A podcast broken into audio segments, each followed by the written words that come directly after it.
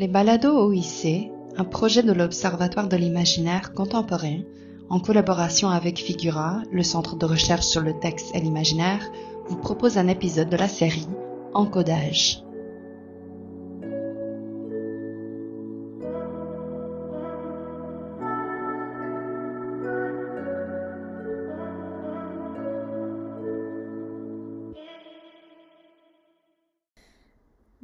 Ce nouvel épisode de la série Encodage des balados OIC.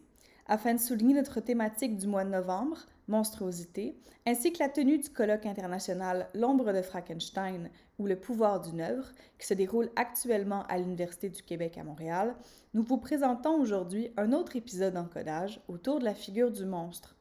Si cela vous intéresse, le colloque L'ombre de Frankenstein, organisé par Hélène Després et Jean-François Chassé, se tiendra pour une dernière journée aujourd'hui, vendredi 19 novembre, dès 9h30, à la salle des boiseries de l'UCAM, local J2810, pavillon de Judith Jasmin.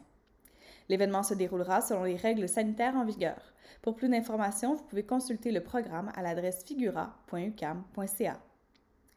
Aujourd'hui, dans cet épisode, Mélanie Courtemange s'attarde sur Frankenstein de Marie Shelley.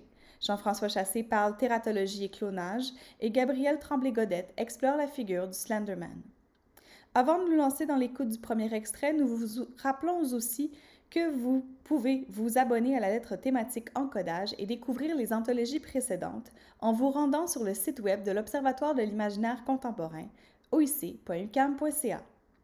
Notre premier extrait aujourd'hui est issu d'une communication de Mélanie Courtemanche intitulée Frankenstein de Marie Shelley et le mal d'archives, présentée lors du colloque Figure de l'immortel le 27 avril 2017 à l'Université de Montréal. Le roman Frankenstein de Mary Shelley s'inscrit dans la tradition gothique littéraire, cherchant à explorer et nuancer les notions du mal humain, et non pas les notions du mal surnaturel. Le mal n'est donc plus le mal cosmique en duel constant avec le bien divin et n'est pas non plus une force extérieure à l'homme, mais serait perçu comme un élément psychologique intérieur à l'esprit humain.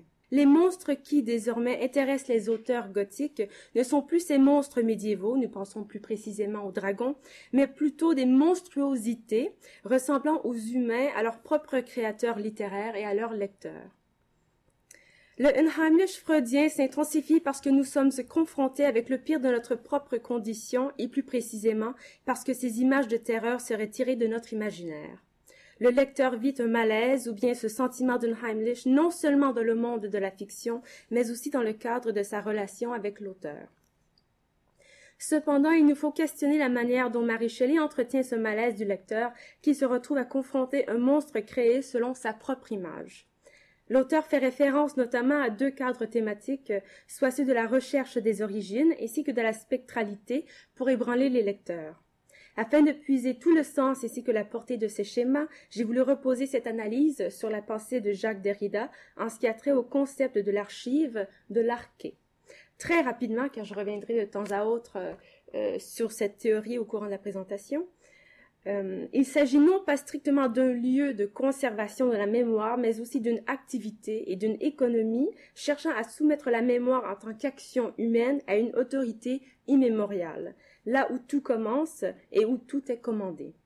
L'exercice d'une micro-lecture de surcroît me permet de cerner, en étudiant un court extrait euh, fort marquant, toute l'intensité, voire à mon avis le sommet de ce roman. L'ouvrage en entier pourrait être pénétré à la lumière d'un passage. L'extrait que je vous présenterai décrit les circonstances ainsi que les motivations personnelles poussant le docteur Frankenstein vers son passage à l'acte, celui de la création du monstre. Whence I often asked myself did the principle of life proceed? It was a bold question, and one which has ever been considered as a mystery. Yet, with how many things are we upon the brink of becoming acquainted, if cowardice or carelessness did not restrain our inquiries? To examine the causes of life, we must first have recourse to death. I must also observe the natural decay and corruption of the human body. In my education, my father had taken the greatest precautions that my mind should be impressed with no supernatural horrors. I do not ever remember to have trembled at a tale of superstition or to have feared the apparition of a spirit.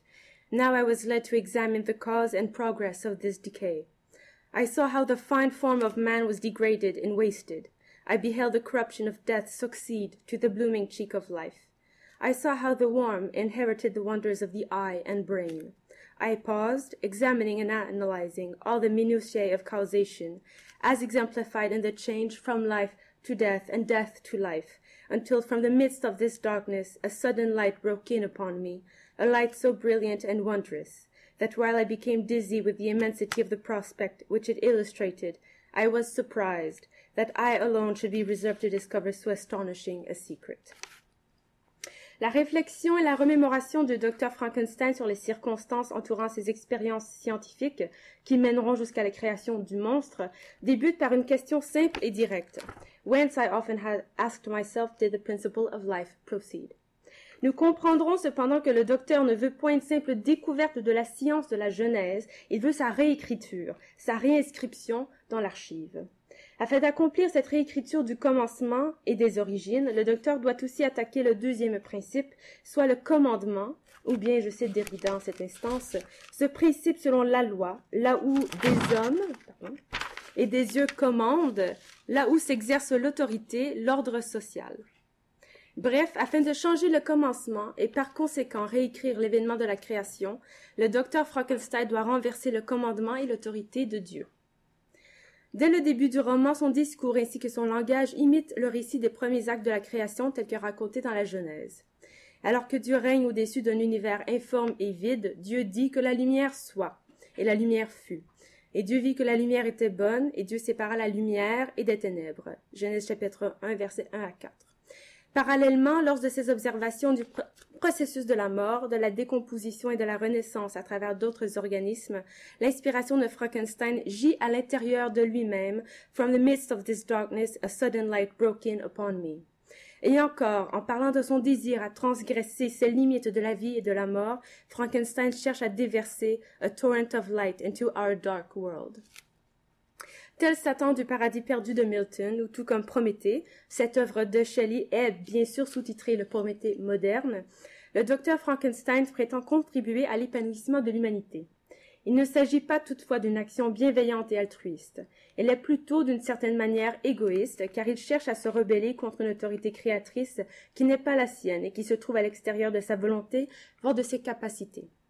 En effet, Jean-Jacques Le Cercle, dans Frankenstein, mythe et philosophie, surligne la chose. Victor Frankenstein le savant annonce que l'homme est son propre créateur, que le progrès scientifique va glorifier la créature et marginaliser le créateur. Fin de la citation. Ainsi, le créateur, le docteur Frankenstein, sera, sera, selon le cercle, puni pour son hubris, pour avoir désobéi aux ordres divins, menacé l'ordre du cosmos et le monstre, en tant que produit de cette création proscrite, serait l'équivalent de l'aigle ou du vautour qui tourmente Prométhée. Le terme hubris est important car même le docteur Frankenstein avouera à la fin du roman qu'il en fut esclave. C'est pour cette raison qu'il cherchera tant à convaincre son sauveteur, Walton, un chercheur et aventurier, d'abandonner ses illusions de découverte scientifique en Arctique. Dans notre passage, alors que le docteur critique les scientifiques de lâcheté ou d'insouciance, qui semble-t-il leur priverait de nombreuses et brillantes découvertes, nous constatons que le docteur incarne en fait les qualités qui sont totalement opposées, soit celles d'ubris et d'obsession. Derrida lui-même insiste qu'une quête ainsi que la réécriture des origines entraîne un pareil désir compulsif, répétitif et nostalgique, un désir irrépressible. En effet, ce sont les symptômes de ce mal d'archives qui peuvent être résumés, pour citer Derrida encore une fois, comme n'avoir de cesse interminablement de chercher l'archive là où elle se dérobe. La quête d'origine cependant n'est pas propre au docteur Frankenstein, elle est aussi vécue par le monstre, celui-ci étant projeté dans une économie de création et serait donc l'image de Nadan, pour qui le but premier sera de fonder une famille, une lignée. Cette lignée qui ne peut exister que dans l'avenir et non dans le présent est essentielle à la compréhension de la quête d'origine du monstre, car selon Jean-Jacques Le Cercle, je cite, le rôle d'un mythe de création est toujours d'expliquer l'origine d'une lignée, d'un clan, d'un peuple, de l'humanité tout entière. Cependant, le monstre sera non seulement privé de sa propre lignée, le docteur lui refusant une épouse, mais il est également totalement rejeté par l'espèce de son créateur et ne peut donc pas non plus faire partie de la lignée humaine. Plus précisément, puisque c'est un humain, le docteur Frankenstein, qui créa le monstre, ce sont donc les humains dans ce contexte qui ont autorité ainsi que le pouvoir d'interprétation sur les documents officiels de l'archive. Ils incarneraient, selon Derrida, les archontes situés au-dessus du monstre et s'opposant à lui. Je cite. C'est chez les archontes, dans ce lieu qu'est leur maison, que l'on dépose alors les documents officiels. Les archontes en sont d'abord les gardiens. Ils n'assurent pas seulement la sécurité physique du dépôt et du support, ils ont le pouvoir d'interpréter les archives. Ils rappellent la loi et rappellent à la loi. Fin de la citation. Étant exclu de ce pouvoir d'interprétation, une domiciliation, puis n'ayant aucun moyen de contribuer à l'archive, le monstre à sa manière aussi se révolte contre le commandement de son créateur, le docteur Frankenstein. Selon Jean-Jacques Le Cercle, je cite, le monstre ne fait que reproduire l'obsession de son créateur. Enfin, la lutte des générations est au cœur de Frankenstein. Si le monstre et son créateur forment un personnage double, c'est que leurs rapports sont ceux d'un fils à son père. De la citation. Effectivement, tout comme le monstre incarne l'image filiale du docteur, nous pourrions suggérer que ce dernier incarne, tant qu'à lui, l'image filiale, plus particulièrement celle d'Adam contre le Père divin. De cette manière, la relation père-fils entre le monstre et le docteur est différée. Elle reflète et calque la relation entretenue entre les humains et Dieu dans la Genèse, une relation qui est tout à fait traitée par l'auteur à un second degré dans le roman. Ce sont deux relations de violence, voire des chaînes de vendetta, qui sont telles que citées chez Monsieur Le Cercle, contagieuses, toutes puissantes, réciproques et donc sans fin. Élisabeth Durobousset qualifierait probablement cette répétitivité de violence en tant que présent éternel. Mais nous pourrions tout aussi bien se référer à l'éternel retour freudien pour parler de cette violence qui perturbe toutes les générations humaines dans le cadre du mythe chrétien. La Félix culpa ou bien l'heureuse faute qui, par le biais de la chute, apporta la vie, bien que mortelle, et la rédemption. Il faut se rappeler que, tel le monstre créé par le docteur Frankenstein, Adam et Ève obtinrent eux aussi, dans le récit biblique, une naissance dans le cadre de la mortalité, ou bien, et je, je cite le docteur, through a recourse to death. Dieu aurait, en chassant Adam et Ève du paradis, condamné l'humanité à une mort jamais totalement achevée. Plus tard dans le roman, les paroles du docteur résument bien la position humaine vis-à-vis -vis leur créateur. Of what materials was I made that I could thus resist so many shocks? which, like the turning of the wheel, continually renewed the torture, but I was doomed to live. Dans cette œuvre, ce paradoxe de la vie mortelle est aussi exploré, surtout lorsque le docteur réalise ses expériences scientifiques menant à la création du monstre. Le personnage explique dans notre passage que le cycle de la vie entraîne nécessairement la mort, et vice-versa. Le monstre pourrait donc représenter cet être situé et piégé entre la vie et la mort, car malgré sa naissance artificielle, il a été créé à partir de corps morts. Il est littéralement un revenant, un spectre, et en décrit comme tel au tout début de sa naissance par le docteur. Do not ask me, cried I, putting my hands before my eyes, for I thought I saw the dreaded spectre glide into the room. Le monstre pourrait également représenter et rappeler cette mortalité humaine refoulée. Nous tentons naturellement, puis de façon répétée, de s'y échapper et de la nier. Je cite Elisabeth Durobousset à ce propos. Le fantôme extériorise les peurs, notamment la peur de la mort, qui ont été refoulées, c'est-à-dire expulsées de la conscience. L'apparition de ce spectre refoulé coïncide avec le sentiment freudien d'un Heimlich ou d'inquiétante étrangeté. Ce sentiment de la frayeur qui remémore une familiarité censée demeurer inconsciente et dissimulée. Rappelons-nous de surcroît que ce spectre puisse être, selon Freud, un produit de l'espace frontière paradoxal situé entre le monde des vivants et des morts. Il faudrait toutefois s'éloigner de la représentation typique et cliché des spectres, notamment celle des esprits immatériels et des fantômes. Élisabeth du au contraire, défend que les spectres du XIXe et XXe siècle, je cite, se matérialisent abominablement et laissent, laissent derrière eux la preuve effroyable de leur existence, ongles, cheveux, empreintes ou odeurs nauséabondes. En effet, le spectre, qu'est le monstre de Frankenstein, n'est point un fantôme évanescent, mais un être qui est cher, qui, comme l'indique le docteur, laisse également des traces, des impressions. Je cite le roman. Sometimes indeed he left marks in writing on the barks of the trees or cut in stone that guided me and instigated my fury. Ce n'est donc pas seulement la présence du monstre dans le moment présent qui effraie le docteur, mais le fait qu'il lui remémore la scène originelle, celle de la création, mais aussi de facto celle de la chute. De là, je cite encore Elisabeth Durobousset qui suggère que le fantôme est cette partie de soi que l'on n'a pas réussi à ensevelir totalement, C'est pour ainsi dire le spectre de quelques péchés de jeunesse ou d'une disgrâce inavouable qui le ronge comme un cancer. Puis finalement que son apparition suggère que le présent ne peut jamais se détacher de l'influence du passé.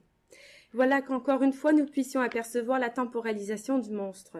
Sa position différée, calquée dans le cadre d'une plus grande genèse, fait également que l'histoire de spectre cède le pas au spectre de l'histoire. Je retiens de Durobousset cette expression particulièrement éloquente. Ainsi, même si le père du docteur Frankenstein aurait tenté d'empêcher que son fils, dans sa jeunesse, ne se sente hanté par la superstition, et même si le docteur lui-même assure qu'il n'ait jamais été effrayé par des histoires d'horreur ou de fantômes, il reste que le spectre se manifestera involontairement et de manière imprévisible en tant que répétition de l'événement traumatisant. Mais comment briser ces chaînes de vendetta qui non seulement lient le Créateur et son monstre, mais les empêchent aussi de se rejoindre, puis de se, de se rattraper?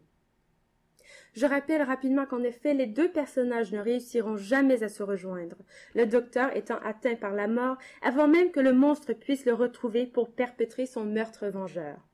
Le cercle défend de manière très juste que c'est l'action du sacrifice qui seul permettrait, et je cite, de contenir, de mettre fin à la chaîne de la vendetta qui en déplaça la violence sur la personne ou l'animal sacrifié. Notamment, le roman se termine au moment même où le monstre raconte qu'il se donnera la mort, un acte qu'il perçoit comme un sacrifice et non pas un suicide. Fear not that I shall be the instrument of future mischief. My work is nearly complete. Neither yours nor any man's death is needed to consummate the series of my being and accomplish that which must be done, but it requires my own. Do not think that I shall be slow to perform this sacrifice. Et encore dans les dernières phrases de l'ultime chapitre, I shall ascend my funeral pyre triumphantly and exult in the agony of the torturing flames. Derrida stipule que le mouvement de cette jalouse violence est issu d'un être qui, par son acte de la création, doit exister toujours par opposition à un autre. Ainsi, finalement dépourvu de la raison ainsi que du créateur, de son existence, le monstre s'efface par une dernière tentative de rédemption, l'acte du sacrifice. Parallèlement, nous pouvons supposer que par une mise à mort précoce du monstre, son créateur cesserait lui aussi d'exister car ce dernier a besoin de sa création pour perdurer, même si ce n'est que dans le cadre de la mémoire, voire de l'archive. Ils se doivent constamment de se pourchasser tout en se gardant à distance et puis finalement sans jamais pouvoir se rejoindre, même dans la mort c'est que cette violence différée dans le roman reflète fidèlement l'économie de l'archive chez Derrida. Toute archive, selon lui, et je cite, est à la fois institutrice et conservatrice, révolutionnaire et traditionnelle. Archive économique en ce double sens. Elle garde, elle met en réserve, elle épargne, mais de façon non naturelle, c'est-à-dire en faisant la loi ou en faisant respecter la loi. Dans l'archive, nous tentons à la fois de conserver une mémoire, mais aussi de la détruire ou de l'oublier.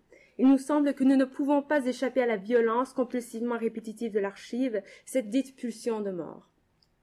Les extrêmes interdépendants que nous retrouvons dans le roman Frankenstein, Dieu et Adam, le docteur et son monstre, reproduisent effectivement l'économie de l'archive, cette temporalisation de violence transmise à travers les générations, toujours calquée mais jamais rattrapée dans le moment présent, car c'est cette même violence qui fixe l'existence des deux entités.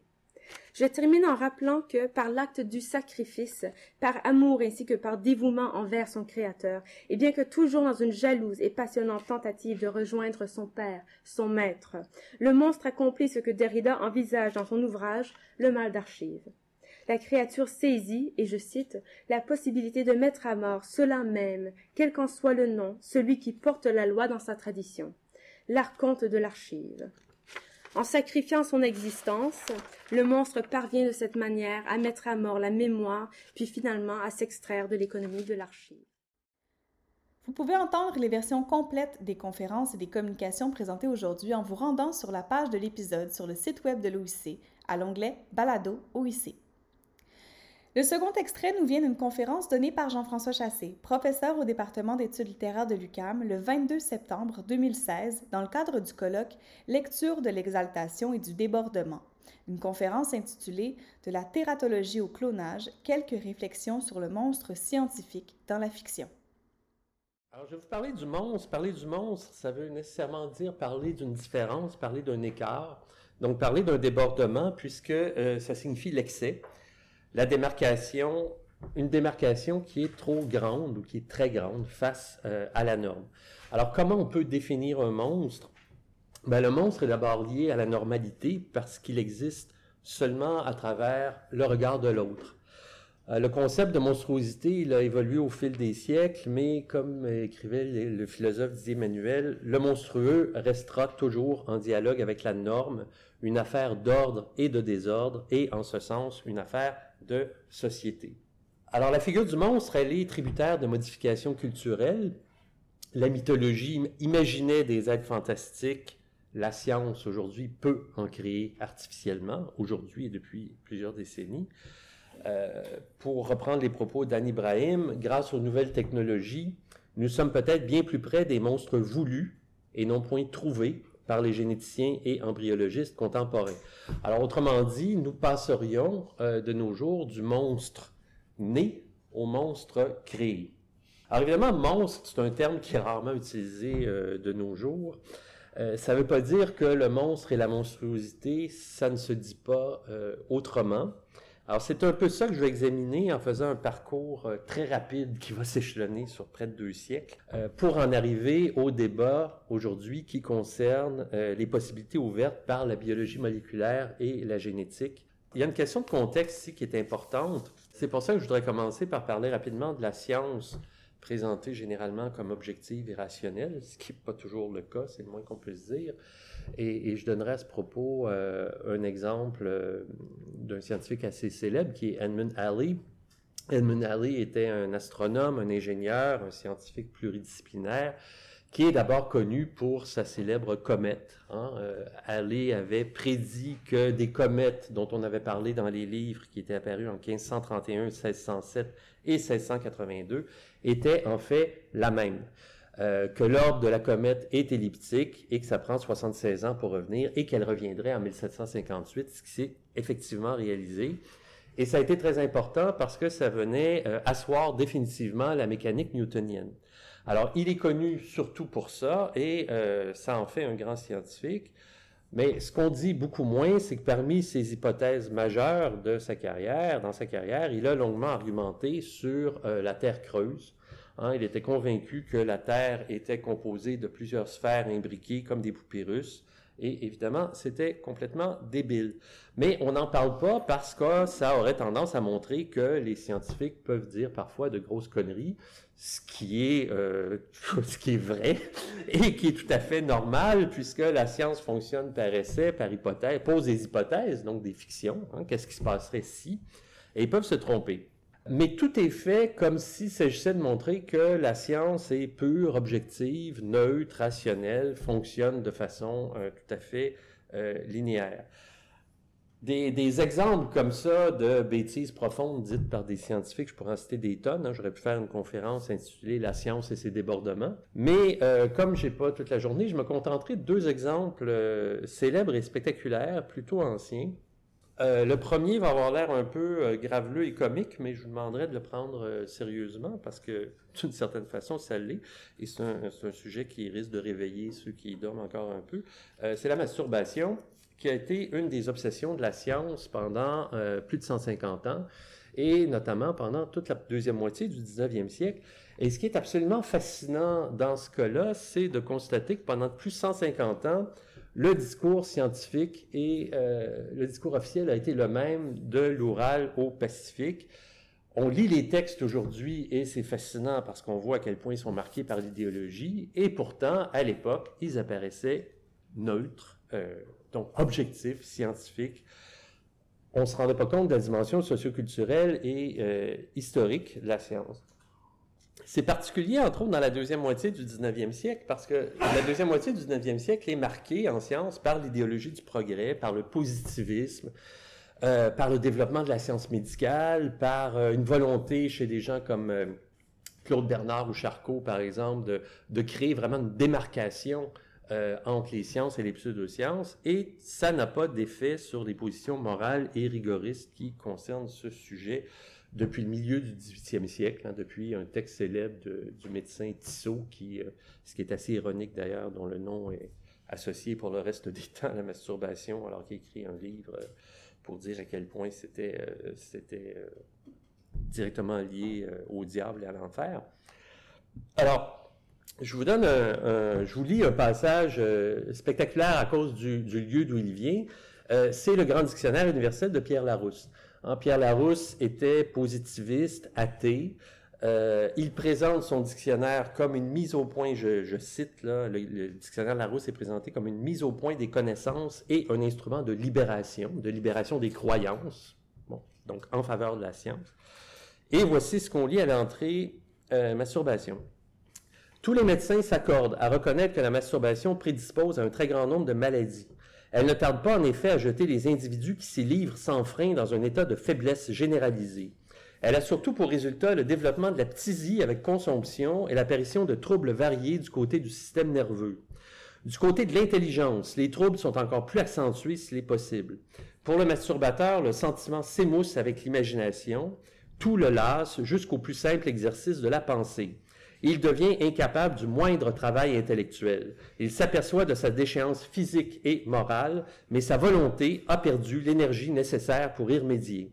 La mélancolie la plus profonde et l'hypochondrie s'emparent de lui. Le souvenir de ce qu'il a été, la pensée de ce qu'il aurait pu être, le jette parfois dans une tristesse pleine de dégoût pour toutes les jouissances de la vie et peuvent le conduire au suicide. Le, texte de Larousse, du Larousse, est très représentatif de l'époque. Hein. Ce qui est fascinant, c'est de voir l'extraordinaire consensus qui existe sur le sujet.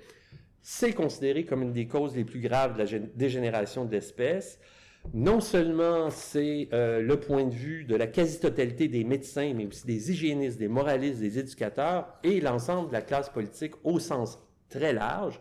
Par exemple, Proudhon, qui était quand même anarcho-communiste, en parle comme d'un vice honteux qui décime la jeunesse. Alors, euh, il s'agit presque uniquement de la masturbation masculine, bien sûr, puisque les médecins sont tous des hommes qui comprennent absolument rien au corps féminin, c'est une autre affaire. Euh, dernier exemple, beaucoup plus court sur le, sujet, mais qui est spectaculaire, c'est le docteur Desbourges qui publie en 1860 un livre intitulé Memento du père de famille, où il affirme que cette pratique abominable a mis à mort plus d'individus que ne l'ont fait les plus grandes guerres jointes aux épidémies les plus dépopulatrices. je vous rappelle quand même qu'au 14e siècle, la peste a tué le tiers de l'Europe. Hein? Et euh, évidemment, dans son livre, il ne donne aucun exemple de ce qu'il euh, qu'il apporte. Alors ça, c'est vraiment du débordement discursif. Et, euh, et, le masturbateur est évidemment un monstre. Hein. Euh, je vous renvoie au livre, c'est pas son livre le plus connu, mais vraiment excellent de Michel Foucault, qui est Les Anormaux, où euh, il parle justement de ce qui était considéré comme l'anormalité, donne des cas précis, dont celui du masturbateur.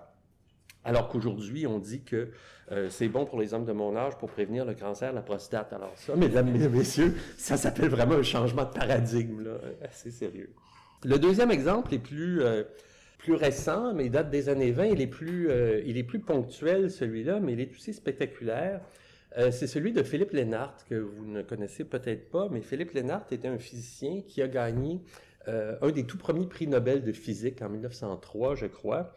Et euh, Philippe Lénart est un des principaux représentants de la science nazie dans les années, euh, à partir de la fin des années 20, des années 30 et pendant la Deuxième Guerre. Alors, je vais vous lire un, extrait d'un de ses textes qui va comme suit. On caractérisera le mieux et avec le plus de justesse la physique juive en rappelant les activités de celui qui est probablement son plus illustre représentant, le savant 100% juif Albert Einstein. Sa théorie de la relativité, qui était censée révolutionner la physique, mais lorsqu'elle a été, euh, censée révolutionner la physique, mais lorsqu'elle a été confrontée à la réalité, elle n'a pas tenu un instant. Par contraste avec l'intraitable et ardente aspiration à la vérité du savant arien, la compréhension de la vérité fait défaut aux Juifs de manière frappante. Alors évidemment, quand on lit ça aujourd'hui, on se dit mais c'est de l'antisémitisme pur, ça va de soi, euh, ça saute aux yeux. Mais il faut comprendre euh, deux choses. D'abord que ce que je vous l'extrait que je vous présente ici est tiré d'un texte de physique de Philippe Lénard qui porte sur la théorie de la relativité. Et au moment où il écrit ce texte, dans les années 20, la théorie de la relativité est encore extrêmement discutée. Hein. Einstein va gagner euh, le prix Nobel de physique en 1922, mais c'est pas pour la théorie de la relativité, c'est pour son travail sur les cellules photoélectriques, parce que la théorie de la relativité, justement, ne fait pas consensus à l'époque euh, dans le milieu des physiciens. Donc, Philippe Lénart, du haut de son statut institutionnel important, a quand même gagné le prix Nobel de physique, dans ce texte sur la théorie de la relativité, explique que ça ne fonctionne pas à l'image de beaucoup d'autres physiciens. Mais en fait, on voit bien que derrière ces théories physiques, il y a d'autres éléments qui sont extrêmement subjectifs, euh, qui jouent et qui tiennent à son antisémitisme. Alors, je ne donne pas ces exemples, je ne dis pas ça pour euh, critiquer la science en soi.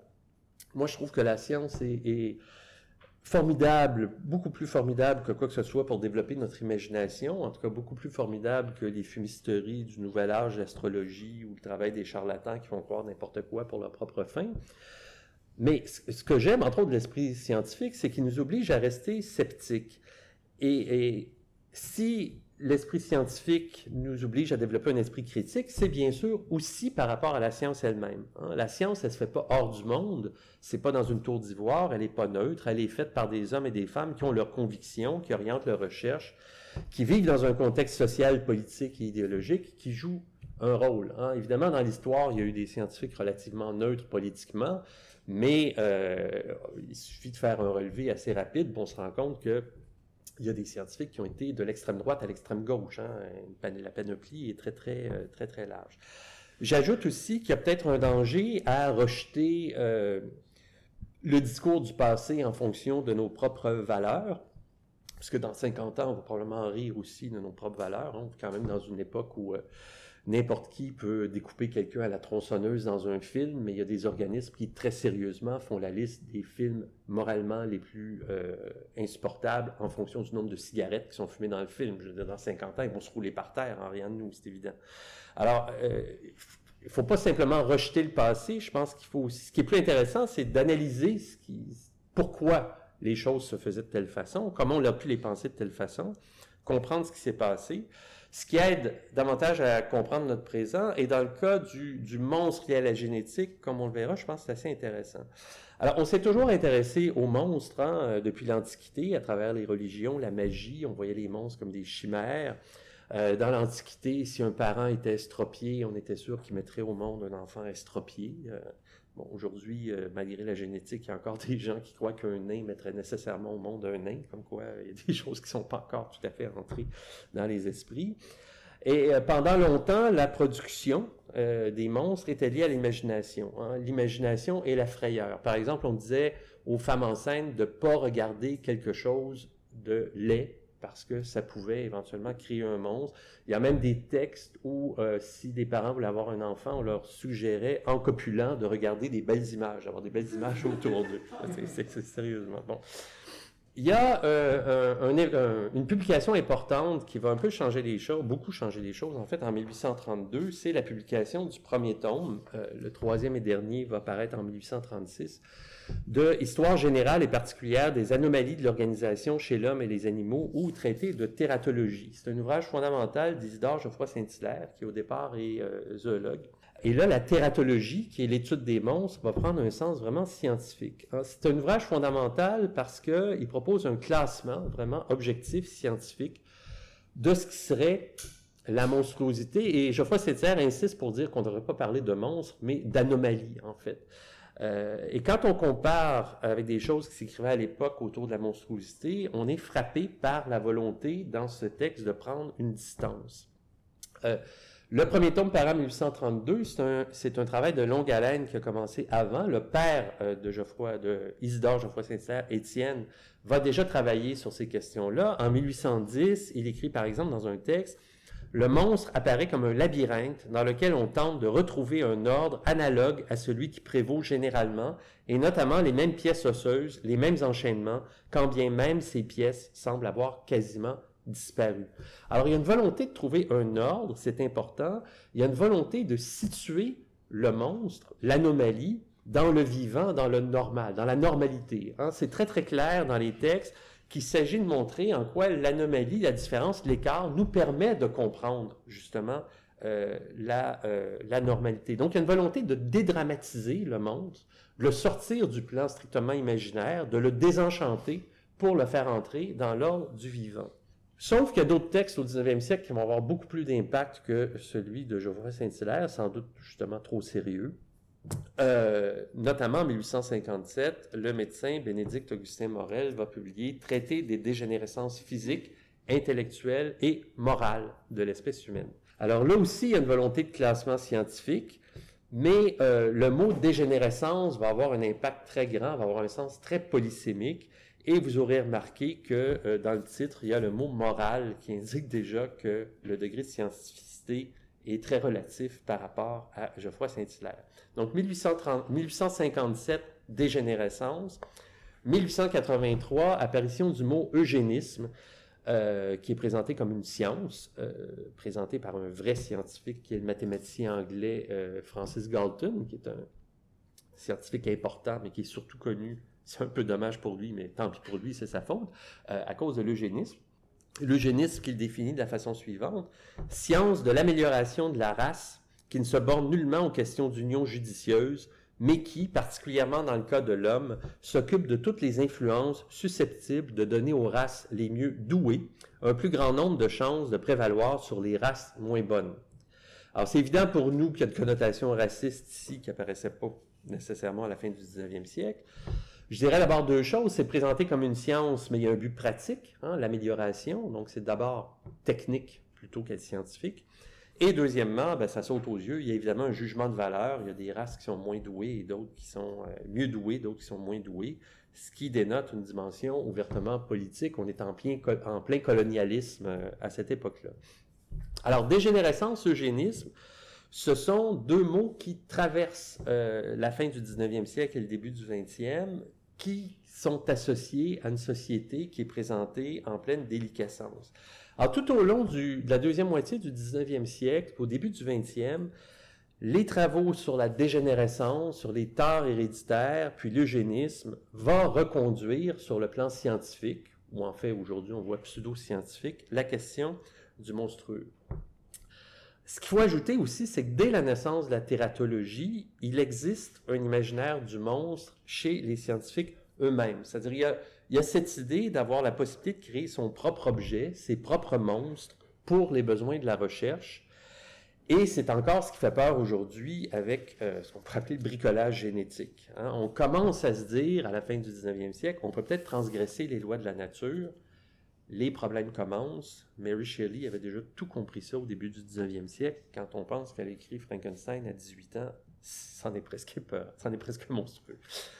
Euh, alors, si je euh, parle d'idéologie à propos de la science, euh, c'est important de voir qu'au 19e siècle, la question du monstre, donc associée à dégénérescence, eugénisme, hérédité, tout ça, est associée à un contexte politique, à un contexte politique qui est lié à, la peur, à une part de la bourgeoisie.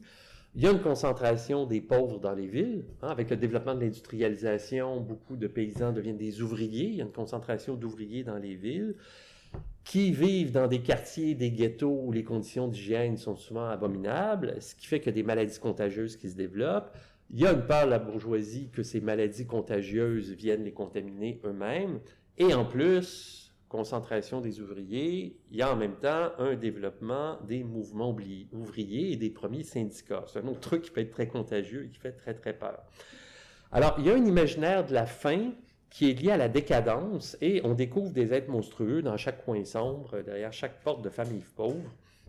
Et dans ce sens-là, l'eugénisme se présente. Alors, il y a l'eugénisme positif et négatif. L'eugénisme positif, c'est la science de l'amélioration de la race par sélection artificielle, dont l'aboutissement euh, le plus euh, hyperbolique, bien sûr, sera le nazisme. Alors, l'eugénisme se présente au départ comme un phénomène de résistance. Hein. Il faut éviter les mélanges qui appauvriraient le sang des êtres supérieurs, alors que la génétique tend aujourd'hui à dire qu'au contraire, il faut qu'il y ait le plus de mélanges possible.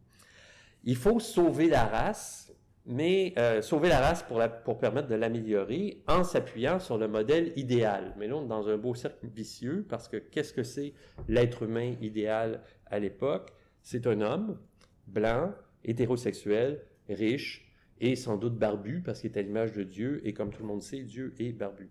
Euh, autrement dit, ce sont eux qui déterminent la normalité et se déterminent eux-mêmes. Alors, au nom de la science, il y a une volonté de se débarrasser d'une façon ou d'une autre de ceux qui nuisaient au développement de la race. Hein. Et quand on lit les textes d'époque, c'est fascinant de voir à quel point euh, ça déborde largement de ce qui pourrait être scientifique. Évidemment, ça concerne tous ceux qui ont un handicap physique marqué, un handicap euh, mental marqué. Mais chez certains, ça va jusqu'à euh, éliminer les diabétiques, éliminer les trop grands, les trop petits, les masturbateurs, bien sûr. Et en fait, on se rend compte que ça va jusqu'à éliminer ceux qui veulent détruire ou transformer le système et qui sont manifestement pas bien dans leur tête. Hein. Et évidemment, beaucoup de femmes, hein, vous savez qu'au 19e siècle, une femme sur deux était hystérique. Il suffisait qu'elle ouvre la bouche à peu près, puis elle devenait euh, hystérique. Donc, dans certains cas, chez certains, chez certains scientifiques, euh, euh, gagnants de prix Nobel et tout, ça allait jusqu'à vouloir tuer les individus inutiles. Dans une, dans une catégorie plus soft, ça conduit à les stériliser, à essayer d'éliminer les maillons faibles. Hein, Galton, par exemple, disait que les classes sociales possédaient des qualités propres qui étaient transmises de manière héréditaire. C'est très pratique, ça, quand même, parce que si vous êtes ouvrier, pourquoi vous vous iriez manifester pour de meilleures conditions? Puisque de toute façon, vous allez être ouvrier de père en fils, c'est euh, dans l'hérédité, on ne peut pas changer ça. Bon. Si les différences de classe s'expliquent biologiquement, ça règle beaucoup de problèmes. Alors, ça va durer longtemps parce qu'encore dans les années 30, dans beaucoup d'ouvrages de biologie, vous avez un classement où il y a un ordre des races. Alors, il y a les blancs, il y a les asiatiques, il y a les noirs, il y a les grands singes. C'est vraiment, il y a une liste euh, qui se présente comme ça. Donc, il va y avoir une volonté de stérilisation pour des membres de la population qui sont considérés comme mentalement instables, handicapés. Alors, Évidemment, on va se dire, aujourd'hui, ces choses-là ne sont plus possibles. Bon, elles sont plus possibles de cette façon-là, en général, mais ça se présente autrement, c'est là que je veux euh, en venir, c'est qu'aujourd'hui, certains parlent de nouvel eugénisme, et c'est lié aux possibilités offertes par la biologie moléculaire et par euh, la génétique. Alors, je vais en parler très, très brièvement, je vais donner poser simplement certaines questions là, qui se posent aujourd'hui, des questions qui sont euh, que moi je trouve euh, fascinante pour au moins deux raisons. D'abord parce que euh, ce qui se passe avec la technologie aujourd'hui dans tous les domaines, c'est qu'elle va tellement vite que l'éthique ne peut plus suivre. Alors, tout ce qui concerne notamment la biologie moléculaire, dès que les éthiciens arrivent à des règles, s'entendent sur des règles, la science est rendue déjà tellement plus loin qu'il faut recommencer. Ça, c'est une chose. La deuxième chose, c'est que les débats actuellement autour de ces questions-là euh, vont au-delà des traditionnels clivages entre la droite et la gauche. Ça se pose euh, autrement. Alors, juste quelques, quelques pistes comme ça. Pourquoi euh, on s'oppose aux possibilités offertes par la biologie moléculaire aujourd'hui? Ben, D'abord parce qu'il y a un risque de trafiquer les êtres humains. Euh, de les transformer par des méthodes qui sont antinaturelles. La question, moi, je, la résume comme ça, euh, qui se pose aujourd'hui, c'est que je pense que tout le monde s'entend pour dire que la médecine est là pour soigner, mais où est la frontière entre soigner et améliorer? Qu'est-ce que ça veut dire améliorer? Et jusqu'à quel point on pourrait améliorer ou non? Alors, évidemment, un des problèmes qui se pose pour beaucoup, c'est qu'il y a des enjeux commerciaux à tout ça, hein, qui sont liés au, néolibéralisme, du copyright sur des gènes, des choses comme ça. Euh, par contre, si on peut extirper des maladies génétiques par diagnostic euh, préimplantatoire, ça me semble très bien. Mais on est encore une fois à la question de la frontière. Le jour où des gens disent oui, mais moi je veux avoir un enfant qui a les yeux bleus, là il y a peut-être un peu plus de problèmes. C'est-à-dire où est-ce qu'on arrête? Euh, certains ont peur que tout soit déterminé, qu'il n'y ait plus de libre arbitre possible. Il y a aussi à travers tout ça une atteinte à la nature et souvent ça relève de discours religieux en partie. Euh, c'est une atteinte aussi à la famille traditionnelle. Il y en a qui s'y opposent parce que à cause de ça. On pourrait se demander aussi, mais est-ce que la frontière entre nature et culture est si nette que ça? Hein? La médecine, elle a toujours été culturelle, elle sort pas du néant. Euh, en même temps, il y a effectivement une marchandisation du vivant qui est extrêmement discutable. Il y a des problèmes qui sont liés à un certain nombre de startups, hein, par exemple sur l'autisme. Euh, j'ai lu un livre sur, euh, sur le sujet. Il y a évidemment le fantasme absolu aujourd'hui du clonage, hein, exemple contre nature par excellence. L'idée qu'on peut faire un double d'une personne, ça scandalise bien des gens. En même temps, si je veux me faire un peu l'avocat du diable, je dirais que euh, on oublie quand même un facteur important quand on parle de génétique, c'est que la génétique n'est pas toute seule, il y a aussi l'environnement. Et le contre-exemple habituel des, gens qui disent arrêtez de dire que le clonage ne fait que répéter un individu qui a déjà existé, c'est l'exemple des jumeaux identiques. Les jumeaux identiques sont plus identiques encore qu'un clone, éventuelle. Or, des jumeaux identiques sont élevés euh, par les mêmes parents, vont dans les mêmes écoles, mangent la même nourriture, sont parfois habillés de la même façon et ont souvent des personnalités complètement différentes. parce que l'environnement, évidemment, joue aussi énormément. Donc, l'idée que le clone ne fait que reproduire exactement un individu, ça, c'est un faux argument. Mais un autre argument, bien sûr, sur les transformations génétiques euh, qu'on peut faire, c'est qui aurait les moyens de le faire? Évidemment, on a l'impression que c'est toujours les mêmes qui seraient privilégiés. Puis en même temps, il euh, faut pas se voiler la face non plus. Quand on parle de nouvel eugénisme, bien évidemment, si on garde la connotation du 19e siècle, c'est très, très négatif, mais pensez à l'exemple de la myosynthèse hein, par diagnostic prénatal. Euh, une femme peut apprendre vers la fin de sa grossesse que l'enfant qu'elle va avoir est trisomique et elle peut se faire avorter, ce que moi personnellement je trouve tout à fait euh, légitime parce que quand un enfant, quand un individu naît, moi ma position c'est que par solidarité il faut essayer de tout faire pour aider euh, les gens qui, vivent quoi que quel que soit leur euh, leur état. Mais enfin, quand l'enfant est pas né, quelqu'un peut décider que c'est cruel de mettre un enfant au monde euh, quand il est, quand il a des problèmes graves. C'est une forme d'eugénisme. Si on reprend les termes du 19e siècle, c'est une forme d'amélioration de la race. Mais il y a une immense différence par rapport au 19e siècle ou au début du 20e. C'est que ça se présentait au début du 20e selon des, un, point de vue gouvernemental. Ça, ça se présentait comme une loi, ça se présentait comme une obligation c'est par obligation que des personnes étaient stérilisées en Suède, par exemple, où il y a des femmes qui étaient considérées comme ayant une mauvaise vie et euh, qui avaient des enfants, puis on leur disait, euh, on, disait après ça que c'était, ça avait été tout à fait légal. On leur disait, ben écoutez, c'est pas compliqué, vous signez ici pour euh, dire que vous acceptez de faire stériliser, sinon vous retirez vos enfants. Bon, les gens signaient. Il y a eu des milliers, des milliers de cas de stérilisation comme ça, de gens qui étaient considérés comme inaptes simplement parce qu'ils n'avaient pas une vie conforme à la société de l'époque. Il y a des histoires d'horreur. Euh, la différence, donc, c'est que à une époque, c'était obligatoire, c'est le gouvernement qui décidait. Aujourd'hui, le choix est un choix parental et c'est surtout le choix euh, des femmes. Alors, pour certains, ça change tout. Pour certains, ça change rien. Alors, vous voyez qu'aujourd'hui, ces questions-là, euh, des questions scientifiques, sont indissociables de problèmes de société qui touchent l'économie, la politique, la philosophie, l'éthique, le religieux la science, elle n'est jamais séparée des réalités sociales et culturelles. Et puis, on entend un peu n'importe quoi. Hein. Il y a un scientifique, il y a quelques années, qui avait dit à la fois, alors c'est vraiment génial, il avait réussi à trouver le gène de l'homosexualité, hein, ce qui est une façon de dire que l'homosexualité est une maladie qu'on peut extirper. C'est le même qui avait trouvé le gène de Dieu aussi, ce qui est une façon de dire que Dieu était en nous et donc la croyance était en nous, on ne pouvait pas y échapper. Alors moi, quand je lis ça, je me dis que si on pouvait trouver le gène de la connerie, des fois, ça serait une bonne idée. Bon. Finalement, notre troisième extrait est une courte communication de Gabriel Tremblay-Godette au sujet de l'apparence corporelle du Slenderman. Cette présentation éclair a eu lieu lors du Speed Colloque Fiction anatomique, Imaginaire du corps, le 3 mars 2017 à l'UCAM. Gabriel Tremblay-Godette est docteur en sémiologie de l'UCAM. Sa communication s'intitule Le visage de la peur, or lack thereof.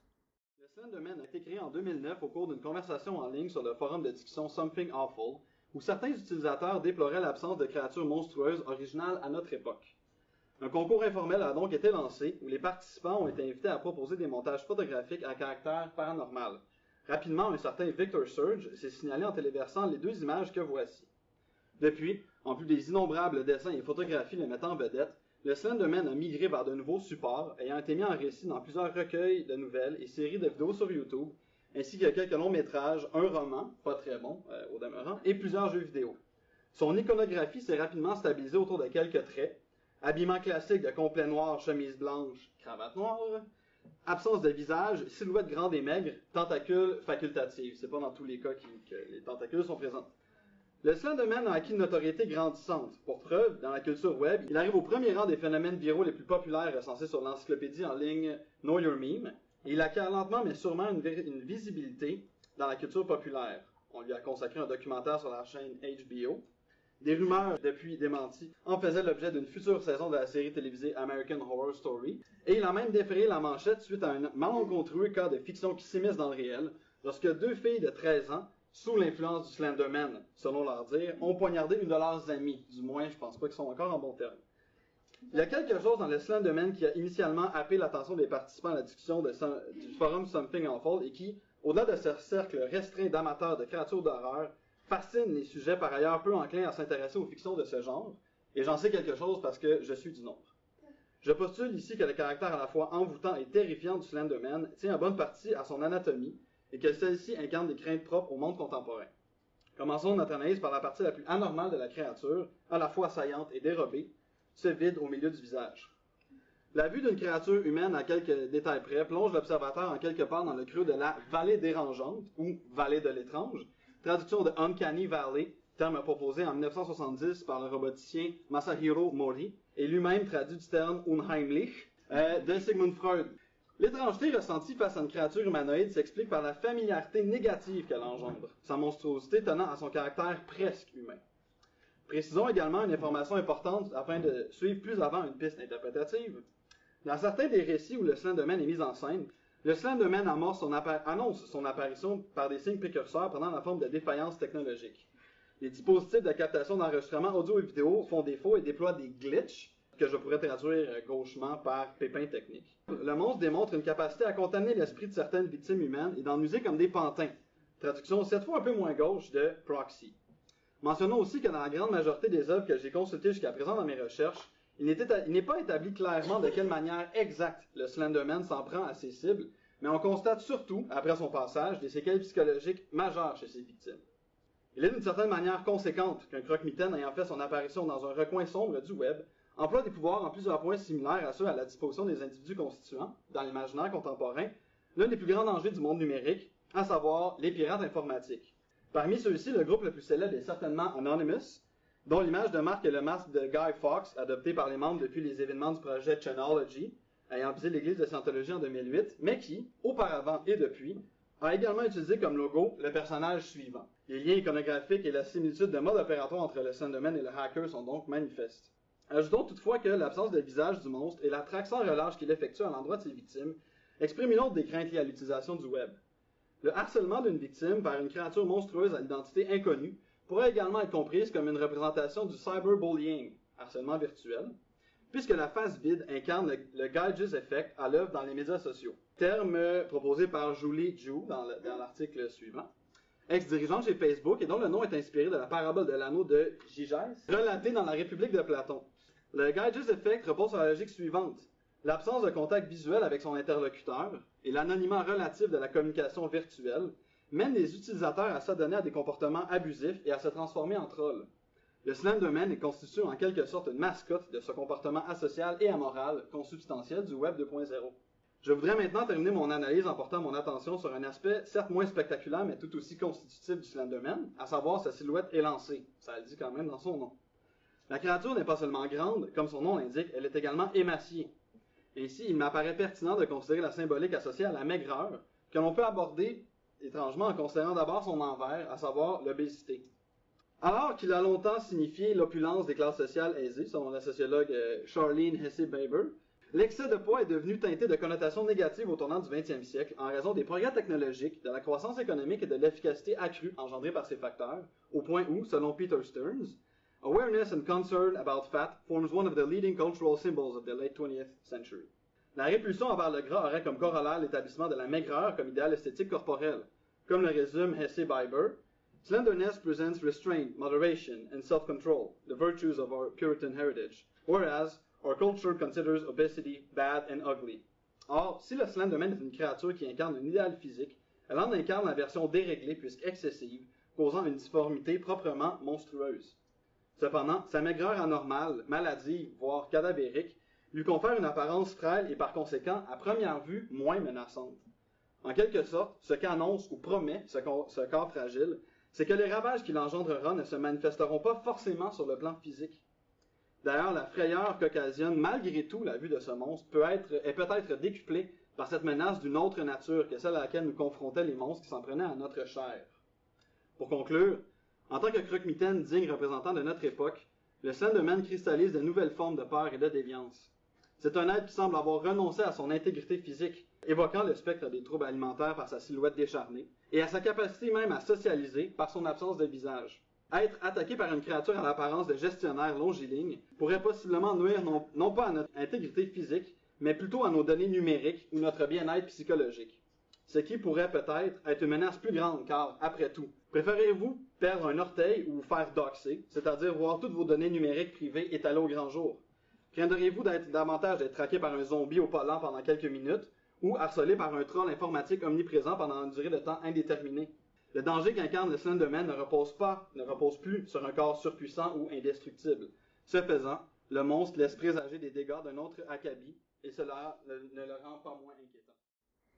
C'est ce qui clôt notre 35e épisode des Balados OIC. Rendez-vous la semaine prochaine pour une table ronde autour des adaptations cinématographiques de l'œuvre de Marie Shelley. À bientôt!